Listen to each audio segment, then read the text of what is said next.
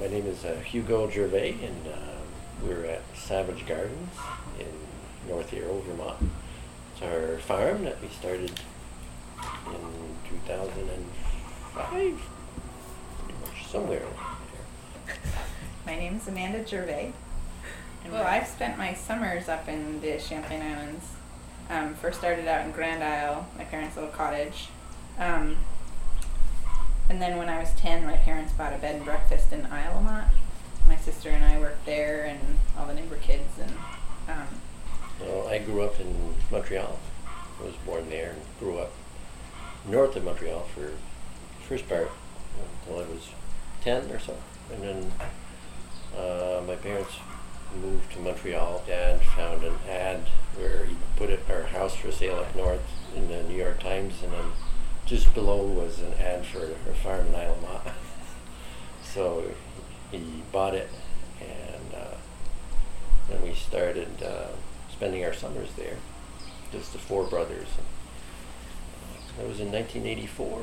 When we first got there, there was the lawn had never been mowed for like two years, so it was just like a hayfield around the house, and you know the pigeons were in the house because the windows were all broken. And my dad was like, "Wow, this is perfect."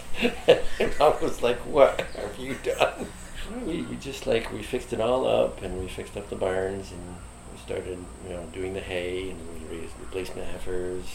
Well, I know for my part, as I got older, the more I wanted to stay there, really, because it was it's so nice. You know, like in summertime, it's busier and it's you, you don't have to go far to do anything. And but in the wintertime, it's quiet, and it's, a good mix. Min and I met 1996. 1996, and um, from then on, we I had to be there full time. we didn't necessarily think we were going to start a farm, but we, we wanted to have a decent sized garden. So. And Layla was six weeks old at their first farmer's market. Juno was three months old. So I did the market through until Juno was about two, and Juno was like, know, I was like, I think we better take a break from farmer's market. So we did. We took two years off, and then just kind of um, worked on our farm stand.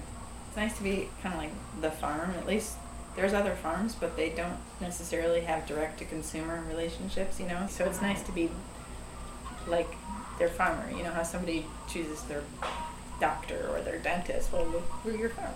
And then the kids are really um, proud of growing up on a farm. You know, which I I love that they, um, you know, that's part of their identity for sure.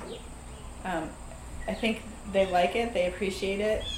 I don't know. Growing up in Vermont, you don't realize how good you have it until you leave, and then you're like, oh, okay, Vermont's pretty great. Let's go back. I feel like a lot of Vermonters that I know always kind of want to come back, and it's it's hard because there's either not the the wages or the jobs or the you know we should really try to keep our Vermonters here, but then I'm also still like you gotta spread your wings and see what else is there. Like maybe go to school in a different part of the state, or take a couple gap years and then come back go to school here or Right, whatever, right. you know.